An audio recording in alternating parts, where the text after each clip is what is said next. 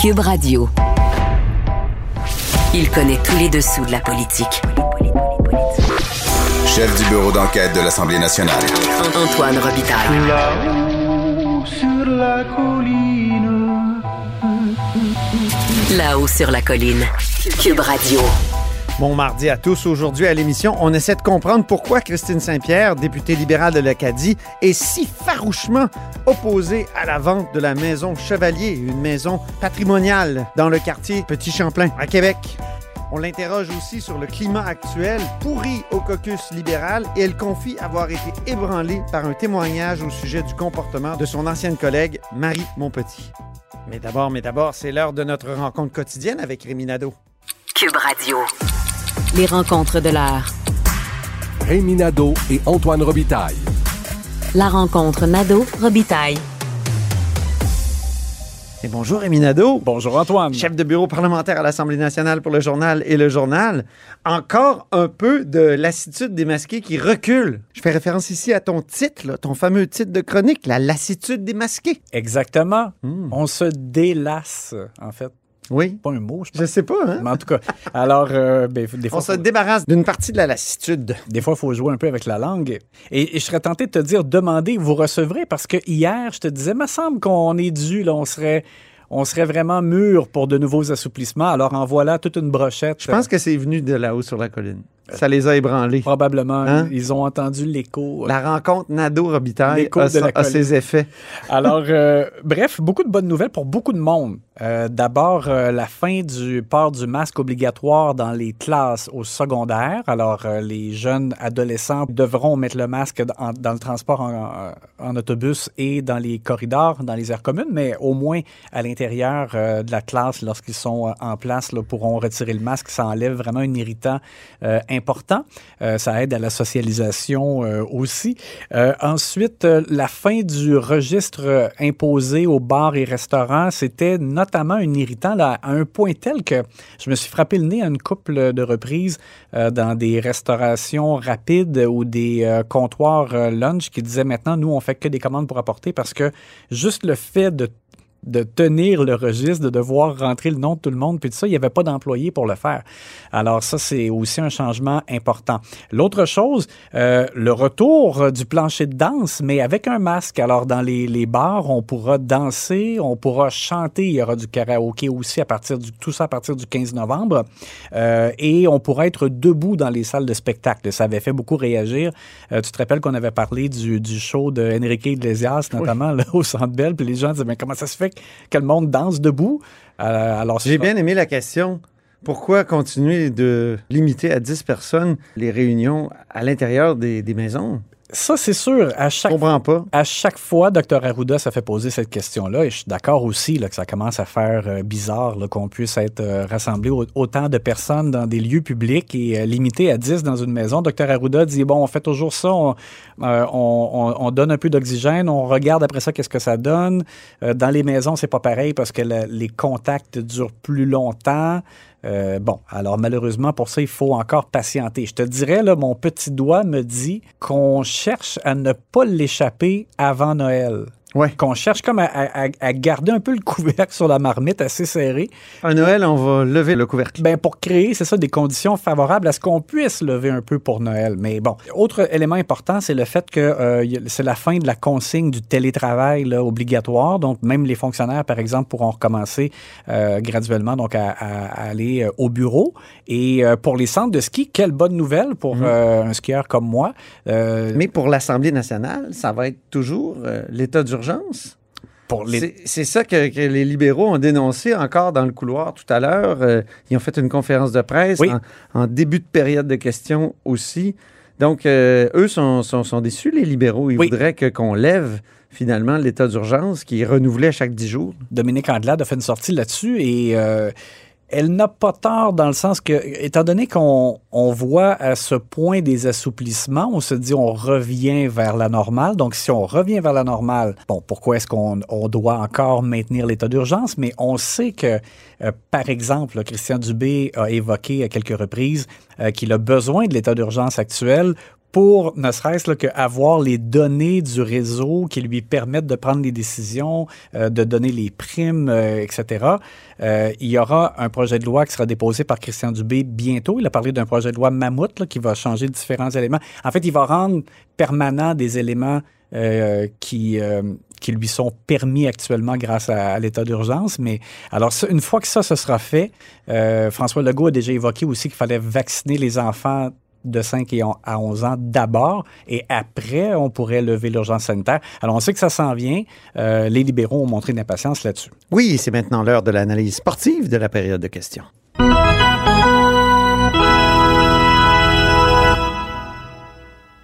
Période de questions qui a été marquée par le retour du choc euh, Marois Risky, Jean-François Roberge. Oui, sur la question du plomb dans l'eau. Alors, il y a, le gouvernement, dans le fond, a, révélé euh, le, nombre d'écoles où euh, il y avait problématique dans le, taux de, plomb dans, l'eau qui est bu par nos enfants. Et euh, Marois Risky euh, soulève le fait qu'il y a une problématique avec la façon de tester euh, les installations dans les écoles. Euh, Sa question récurrente, c'était allez-vous refaire les tests, allez-vous refaire les tests? Parce que, et c'était un peu le piège que a tendu à Jean-François Roberge, c'est Michel Prévost, une experte mondiale reconnue de l'eau potable, une universitaire, a dit que c'était pas suffisant. Ouais. Mais euh, c'est c'est drôle parce que pendant deux réponses, Jean-François Roberge disait que Michel Prévost, c'était une femme extraordinaire. qui avait Donc, Oui, c'est ça. parce qu'encore une fois, Marois Risky avait posé un petit piège au ministre. C'est ça, parce que fort possiblement que donc on sous-estime la problématique. Euh, le gouvernement là, se targue d'avoir apporté les correctifs là où les, les tests ont montré une problématique. Sauf que si le test euh, est Problématique que les libéraux avaient complètement ignorée, selon euh, M. Roberge. Oui, effectivement. Mais là, effectivement, c'est que si le, le- le- le test utilisé euh, est pas la, la bonne méthode à appliquer, ben là, ça fait en sorte que possiblement qu'on sous-estime. Alors, on va entendre un extrait de, Oui, de, cette la échange. réponse de, de Jean-François Roberge à Marois Risky. En citant simplement deux mots d'une déclaration de Mme Prévost, je pense que ma collègue démontre euh, qu'elle trop souvent incarne la quintessence de la mauvaise foi. Et elle l'a démontré encore aujourd'hui. Ah, C'est déplorable. Monsieur le leader de position officielle, Si on prêtait des intentions, Monsieur le Président, il sait qu'il ne peut pas faire ça. Évidemment, ces propos-là ont été jugés anti-parlementaires. Il y en a eu beaucoup, d'ailleurs, aujourd'hui, des propos anti-parlementaires. Il y a François Bonnardel aussi qui en a tenu. Oui, ben, et, et j'ai trouvé ça vraiment savoureux parce que le gouvernement est attaqué de toutes parts sur la question du troisième lien, alors que se tient la COP26 et que François Legault est à Glasgow. Et euh, il y a sept experts de l'Université Laval qui ont signé une lettre dans le Journal de Québec dans laquelle ils dénoncent les propos de François Bonnardel et Jonathan Julien, qui ont dit que les opposants mentent effrontément sur l'impact environnemental du troisième lien parce que euh, à partir de 2035, il y a une majorité de véhicules qui vont passer dans le tunnel qui seront des véhicules électriques, etc. Et ça a été donc un, un, une- un- élément sur lequel euh, Québec solidaire notamment a tablé pour attaquer le gouvernement. Donc, euh, Catherine Dorion est allée très fort au Salon Bleu, encore contre François Bonnardel. Et François Bonnardel, dans sa réponse, dit que euh, Québec solidaire carbure au mensonge. Hum, c'est pas rien. Ben, puis là, on se pose la question, si tu carbu- carbures au mensonge, est-ce que ça produit des GES? Donc, QS produirait des GES. C'est ça, possiblement. Alors, Mais j'ai euh, bien aimé que Mme Dorion pose une question simple.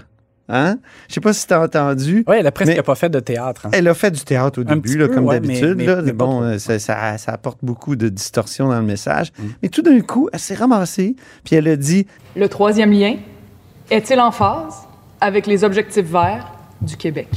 c'est tout. Ouais. Des fois, c'est bon, là. Eff- ben, effectivement.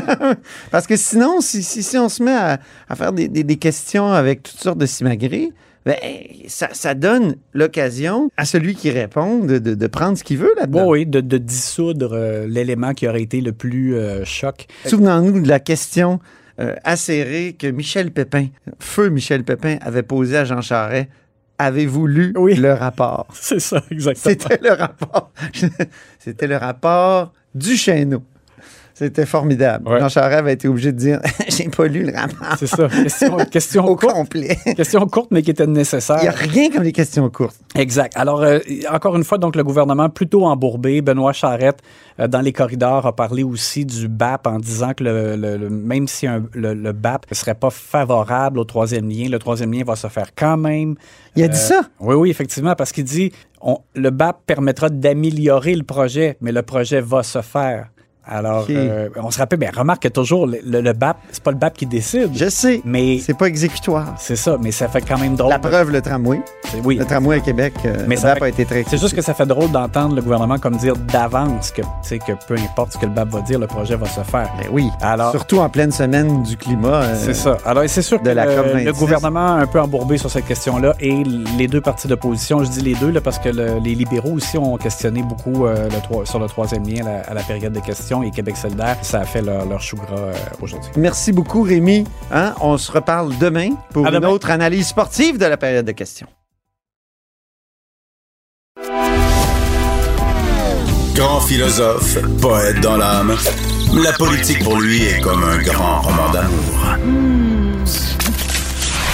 Vous écoutez Antoine Robitaille, là-haut sur la colline. Parlons maintenant de la Maison Chevalier, cette maison ultra patrimoniale qui a été vendue à des intérêts privés euh, au, au groupe Tanguay, donc euh, d'ameublement Tanguay, avec la critique euh, libérale en matière de patrimoine. Christine Saint-Pierre, bonjour. Bonjour. Et ancienne ministre de la Culture. Oui, pendant cinq ans. Oui, c'est ça. Est-ce est-ce qu'il en avait parlé à cette époque-là de, de la Maison Chevalier? Est-ce que sa possible vente était sur, euh, dans les cartons? Pendant que j'étais ministre, absolument pas. Pour Non. moi, la Maison Chevalier faisait partie de tout cet ensemble, la place Royale, et c'était vraiment, euh, je dirais, le joyau de la place Royale avec l'Église. Et la Maison Chevalier était sous la responsabilité du, du, euh, du Musée de la Civilisation. Ça, je, évidemment, j'ai- je savais cela, mais jamais j'avais entendu dire qu'il pouvait y avoir une possibilité qu'un jour cet édifice-là soit vendu. Jamais.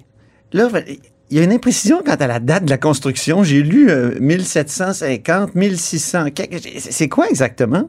Ben la, la construction la originale a été faite dans les années 1700. Là, j'ai pas la date exacte exacte, mais après ça, il y a eu une, ça a été comme démoli. Ça a été laissé, vous vous souvenez, ça a été laissé à l'abandon tout ce secteur-là de Québec.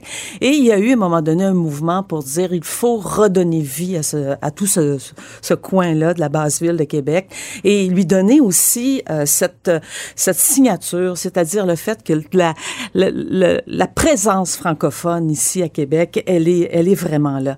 Alors il y a eu des gens comme Monsieur Morisset, Gérard Morisset, qui ont décidé de reconstruire la maison Chevalier, qu'elle soit reconstruite à l'identique avec des avec ses ca- ses caractères, ses, ses, ses le, caractère qu'elle avait euh, au point de départ, pour pouvoir euh, en faire profiter la population. Alors euh, il y a des gens qui disent ouais, ouais c'est vraiment patrimonial. Oui, c'est patrimonial parce que Monsieur Morisset, Gérard Morisset, porte, euh, il y a un prix du Québec qui porte son nom aujourd'hui, était un amoureux du patrimoine et il comprenait l'importance de donner, de redonner à cet édifice-là son panache d'autrefois. Mhm. Vous, quand vous étiez ministre de la Culture, est-ce qu'il y a eu des ventes comme ça de, de, de maisons ou de, de sites patrimoniaux? Moi, j'ai exercé comme ministre de la Culture pour la première fois de l'histoire euh, mon droit de préemption, c'est-à-dire premier acheteur. C'est dans la loi, c'est inscrit dans la loi et c'était avec euh, la Bibliothèque Saint-Sulpice à Montréal. Ah. Il y a un acheteur qui avait euh, manifesté l'intérêt, avait déposé une offre d'achat pour la Bibliothèque Saint-Sulpice euh, et je me souviens tout ce que le tapage que ça avait fait dans les journaux et j'étais moi-même aussi euh, convaincue que ça devait rester dans le domaine public. Maintenant, la Bibliothèque, Saint-Sulpice n'a toujours pas retrouvé une autre vocation, ce qui est très triste parce que là-dessus aussi, la ministre de la Culture actuelle est bien assise sur son dossier et on ne sait pas qu'est-ce qu'elle a l'intention de Vous faire. êtes poli, là? On dirait que vous retenez. oui, je me retiens un petit peu, mais euh, je pense qu'il faut, quand on est en politique, savoir euh, utiliser les termes qui sont parlementaires, comme on dit. Actuellement, Et- au Parti libéral, oui. Et non, je me souviens pas que d'autres édifices a été, euh, qui appartenaient au gouvernement du Québec a été vendu de cette manière-là. Comment vous expliquez cette vente-là? Parce que en, en même temps, ça peut être intéressant là, que le, le secteur privé euh, acquiert des parties de patrimoine, s'en servent comme pour, pour l'habiter. en- en Mais pas des parties de patrimoine Ouais. qui appartiennent déjà aux Québécois, qui ont été restaurées par euh, avec les, les- l'argent des contribuables et qui appartiennent aux, à, à tous les Québécois, pas ces, pas ces édifices-là. Je pense que ceux-là, il faut qu'on, qu'on les conserve, il faut que ça domaine- euh, demeure dans la propriété de l'État. Qu'une entreprise privée décide d'aller acheter euh, une vieille église, un vieux couvent, un, un vieux monastère pour en faire quelque chose pour ses activités Mhm. euh, d'affaires, très bien, on, on l'encourage. Et euh, dans le cas de la, de la maison Chevalier, moi, j'ai rien contre, contre l'acheteur. C'est une famille honorable. C'est le geste que la ministre a posé en catimini, sans crier gare, sans faire d'appel de projet. Elle aurait pu faire un appel de projet. Ce que le directeur du musée dit, ben, on aurait eu des propositions loufoques. Je m'excuse, mais c'est pas euh, croire à l'intelligence des gens. On aurait pu faire, dans, on pourrait faire dans cet édifice-là quelque chose qui serait, qui ferait en sorte que ça soit accessible à la population, accessible Mhm. aux artistes, aux créateurs. Il y aurait eu, je suis certaine, de très très belles propositions. Elle n'a pas voulu aller là. Pourquoi? Pourquoi Mais il paraît que ça a commencé sous euh, le mandat de, de Philippe Couillard. Ce qui était, euh, ce je que- crois, Marie Montpetit à l'époque. Oui. Euh, ce qui est arrivé, c'est que, euh, selon les informations que j'ai eues, c'est que le musée a demandé à se départir de cet édifice-là. Premier projet. Premier, premier scénario qui est évoqué, ça de- demeurait dans le, dans le domaine de l'État. Vous savez, la Société de développement des entreprises culturelles, ce qu'on appelle la SODEC, Mhm. gère déjà des bâtiments à Place Royale Mhm. qui appartiennent à l'État.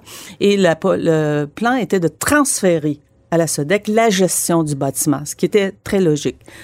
Semble-t-il que ce scénario-là n'a pas fonctionné. Deuxième scénario, c'était d'en faire euh, que la Ville de Québec en fasse euh, le lieu, le secrétariat de l'Organisation des villes du patrimoine mondial. Et ça non plus, ça n'a pas fonctionné. 2018, on perd les élections. Et là, silence radio. Jusqu'au 21 février 2020, 25 février 2021, et là, on a appris dans le décret il y a deux semaines que Madame la ministre avait dit OK, vous pouvez, vous pouvez le vendre. On a, il y avait une offre d'achat, OK, vous pouvez le vendre et euh, pas. Mais justement, je, c'est ça que l'avocat du diable. Est-ce que, est-ce que ben, ça arrive en Europe que des, des grandes entreprises sont- ont leur siège social dans, dans de, de beaux bâtiments patrimoniaux qui ont été rénovés euh, ou conservés par l'État? Est-ce que c'est pas une c'est pas un signe de, de maturité euh, patrimoniale que, que d'avoir euh, une telle chose? C'est même Québec solidaire semble dire des choses comme celle-là. Absolument Euh, pas. par Catherine Dorion, la députée du coin. Moi, moi, moi, je ne crois absolument pas à cela parce que quand on parle de cet édifice-là en particulier, c'est l'édifice phare de la place royale, édifice qui a été restauré avec l'argent des contribuables. La ministre aurait pu dire bon ben, ce groupe-là est intéressé à aller s'installer là. Pourquoi ne pas faire un bail amphithéotique? Et ça demeure propriété de l'État québécois. L'autre chose qui me trouble, c'est que la valeur marchande est de 2,6 millions de dollars.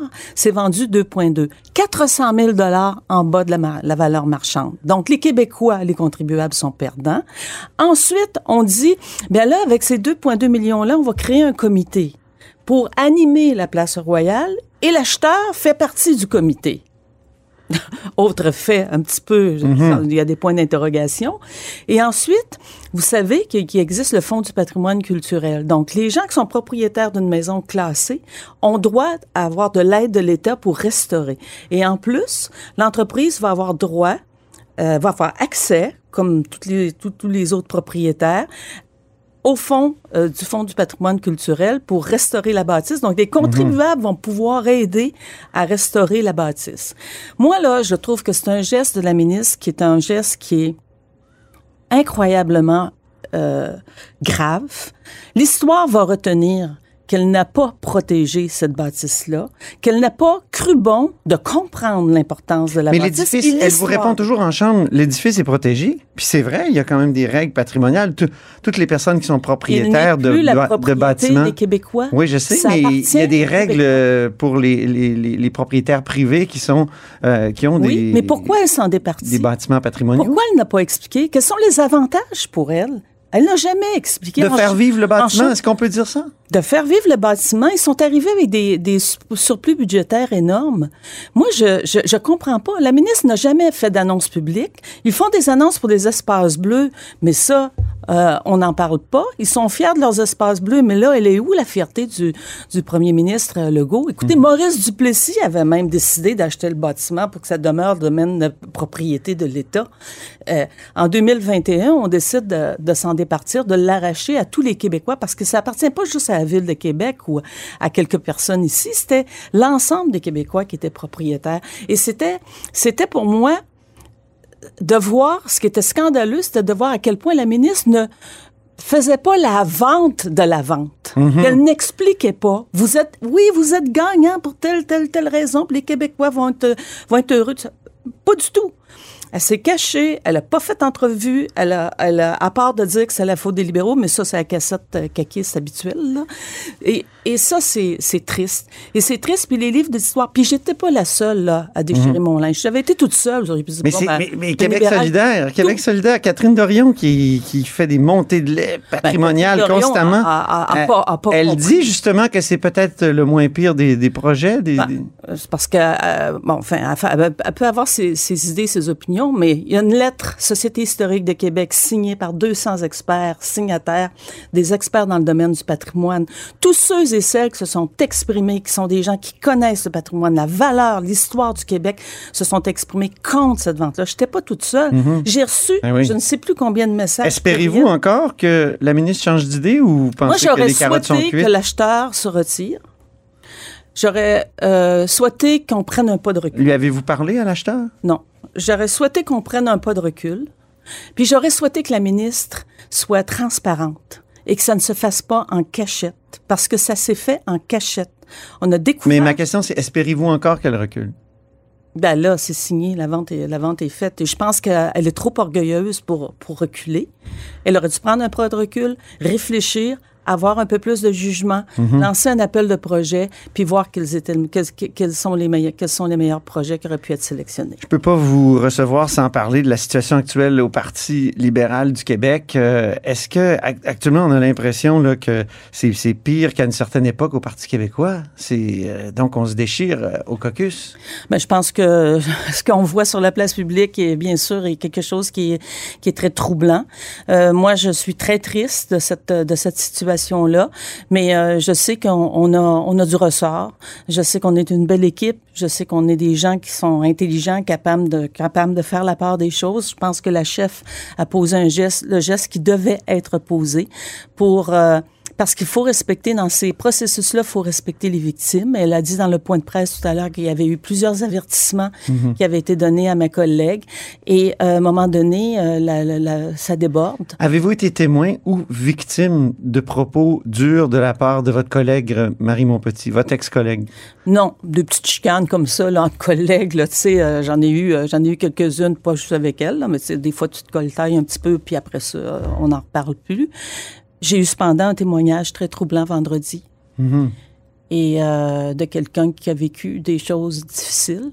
Mhm. Euh, et ça, je pense que quand, quand tu entends ça, tu te dis euh, oui, il faut faire la part des choses, il faut qu'il y ait une enquête, il faut que ça soit, il faut que ça soit analysé par des experts. Moi, je suis pas une experte, mais ce témoignage-là m'a beaucoup troublé. C'était de quel ordre? D'un ordre de dénigrement. OK. Puis même, il y avait de ce qu'on m'a, ce ce que cette personne-là m'a dit, c'était, c'était méchant là. Mhm. Alors, euh, je pense que, je pense que moi c'est une collègue que j'apprécie énormément parce que c'est une fille excessivement intelligente qui est capable de, en chambre, de poser des questions. Elle lance ses comptes. hein. Quand elle pose une question, elle lance ses comptes. La flèche s'en va vraiment à la bonne place. Euh, Est-ce qu'il faut être méchant pour peut- lancer et compter? Je pense que, euh, ben, méchant, il faut être, faut quand même avoir du, du- faut quand même avoir de la couenne, comme on dit, là. Du Et mordant, euh, ouais. je- il faut avoir du mordant, le mot est, est plus juste. Euh, mais il y, a, il y a toujours une part chez l'être humain où on, on peut se dire, bon, on est capable de, on est capable de sortir de cela. Puis je souhaite, je souhaite vraiment qu'elle fasse l'examen qui doit être fait, qu'elle, qu'elle, euh, qu'elle ressorte de ça euh, en se disant, bien, j'ai quelque chose à apporter à la société parce qu'elle a quelque chose à apporter à la société. Puis il y a des cas là, dans l'actualité qu'il y a eu des gens qui ont, qui ont, qui ont eu des difficultés de, de cet ordre-là, puis qui ont réussi à, à rebondir. Mhm. Moi, je suis certaine qu'en faisant le travail qui doit être fait, en allant chercher les ressources, en allant chercher l'aide, c'est une fille qui est vraiment capable de rebondir. Il faut que l'examen Mhm. se fasse, puis qu'il y ait, qu'il y ait une, une période de réflexion, je pense. Quant à votre euh, collègue Barrette, qui, est- qui a maintenant perdu ses dossiers, trouvez-vous qu'il le méritait? Ben, vous savez, quand un collègue euh, va euh, consulter, va, va- sans le dire à la chef euh, ou euh, aux, aux officiers, euh, va rencontrer euh, le bureau du premier ministre, c'est un petit peu dérangeant. Mhm. Mais j'aime beaucoup Ben- Gaétan. Lui aussi, c'est un gars hyper intelligent. Je pense que sa réforme euh, a été pour lui euh, quelque chose qui était très important. Il voulait accomplir des choses.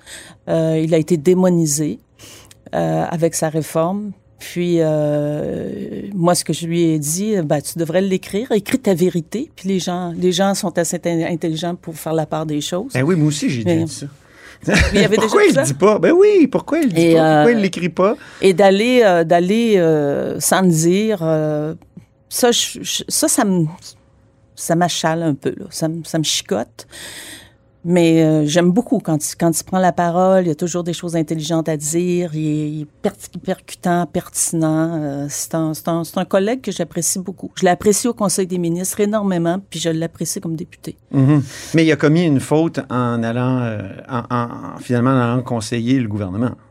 Ben moi je n'irai pas conseiller au bureau du premier ministre en matière de patrimoine ni en matière de culture C'est ni décevant. en matière de relations C'est décevant, ça, parce que vous avez de l'expérience en matière, en ces matières-là. Puis Ah parfois, on, on espérerait, nous, dans le public, que les, les gens qui ont de l'expérience Ben, en fait, si j'y allais, la si on font me- si on- profiter au gouvernement. on peut bien, mais il faut quand même qu'on soit que, que- que- que- dans, dans l'opposition officielle, on soit au courant de ce qui se passe. On Donc, c'est ça de le faire sans avertir la chef. On peut pas faire ça sans avertir la chef. On est une équipe. Il faut être soudé. On n'est pas nombreux. On a, on a un travail à faire. Il faut se rebâtir. Il faut arriver en, en- à la campagne électorale avec les muscles. là, vraiment, vraiment. Là, il faut avoir fait no- notre musculation Eh et oui. être capable de, de se lancer en campagne électorale. Vous dites qu'il faut être soudé. Euh, Est-ce que euh, vous avez connu Jean Charest, qui était un soudeur, un champion soudeur de caucus? Est-ce que votre chef actuel est, bonne là-dedans? Ou est-ce qu'elle elle, elle est dépassée? Moi, je trouve que Dominique est une femme extraordinaire parce que c'est une femme qui écoute énormément, qui écoute beaucoup, qui essaie de trouver des solutions. Dans son livre, je ne sais pas si vous l'avez Oui, lu, je l'ai lu. qui est très intéressant quand elle parle de sa gestion des ressources humaines. Oui. Moi, je trouve qu'elle a, elle a les qualités pour euh, gérer une telle situation. Maintenant, euh, il faut euh, que nous, chacun des membres du caucus, chacun des députés, on se dise qu'est-ce que je peux faire pour aider mon caucus, qu'est-ce que je peux faire pour aider ma chef? Puis ma chef, ben, c'est elle qui est, qui est la bosse. Mhm. C'est pas moi, c'est pas un autre, c'est, c'est, c'est Dominique Anglade qui est la bosse. Puis les gens vont découvrir une femme extraordinaire, intelligente, riche, qui a un vécu et qui a, qui a, qui a eu dans sa vie des, des, des épreuves qui l'ont, euh, qui l'ont construite et qui montrent qu'elle a énormément de cœur, puis elle, elle est capable de comprendre des situations difficiles. Vous parlez comme quelqu'un qui va se représenter en 2022. Est-ce que vous allez être candidate pour le Parti libéral du Québec? Ben, j'aime beaucoup ce que je fais. Euh, cependant, ça va faire 15 ans, 2022. J'ai euh, j'ai aussi euh, un mari. J'ai euh, j'ai dit que j'étais en, en réflexion. Je, je, je le suis. Je l'étais pas en 2018. En 2018, euh, il y a, la question se posait pas. Maintenant, là, oui, la question, la question se pose. Euh, j'ai, euh, j'aime beaucoup ce que je fais. J'ai pas le goût de retourner à la maison. ben, pas de retourner, d'être à la maison. Mais en même temps, euh, j'ai. Craignez-vous que les électeurs vous renvoient à la maison si vous êtes une euh, si, si vous êtes candidate? Parce que là, ça, quand on regarde les chiffres de- du Parti libéral. Ben moi, je crois en la démocratie. Euh, le peuple a parlé en 2018, le peuple, le peuple va parler en 2022. Il va y avoir une campagne électorale. Pendant une campagne électorale, euh, chaque jour, on est, on est là, on est dans les médias. Dans la dernière année, on a eu euh, moins de, de- de- de- d'espace dans les médias parce que, bon, la pandémie a pris tout l'espace. Le premier ministre était beaucoup, beaucoup, beaucoup en ondes. Les gens avec lui. Il prenait pas mal tout l'oxygène. Et euh, maintenant, ben, c'est à nous de trouver notre espace euh, dans l'espace public. Votre comté euh, est un comté sûr? Est-ce que vous Monsieur seriez, Fournier dit qu'il est probable. Je crois pas beaucoup ça. Mais est-ce que vous seriez prête à, à- à le, à le refiler à un élu actuel qui serait dans un comté plus risqué? Ben moi, je, je- ça, ça, c'est des décisions qui vont se prendre euh, par la, par la. Et on la sait là, qu'il y a, des, qu'il y a Marie Montpetit, Isabelle Melançon, qu'il y a eu des rumeurs autour d'elle. Ouais, mais ça, qui auraient c'est des, voulu, qui des rumeurs qui ont été niées. Puis moi, Ouais. je pense pas que les deux, les deux sont assez intelligentes pour comprendre que les électeurs sont, sont pas fous à temps plein, là, puis sont capables de, de- et, et je pense pas que ça a été dans leur plan. Je pense qu'il y en a qui ont essayé là, de, de, de- de- d'essayer d'envoyer ces, ces informations-là, mais ça, ça tient pas. Ça tient pas la route. Ça tient pas la route. Ben, écoutez, merci beaucoup, Christine Saint-Pierre, d'être venue nous voir en studio. Je peux venir euh, tant que vous voulez. Vous parler. C'est très agréable. On fera, un- on fera une autre conversation euh, du mardi matin. Salut. Merci. Cube Radio.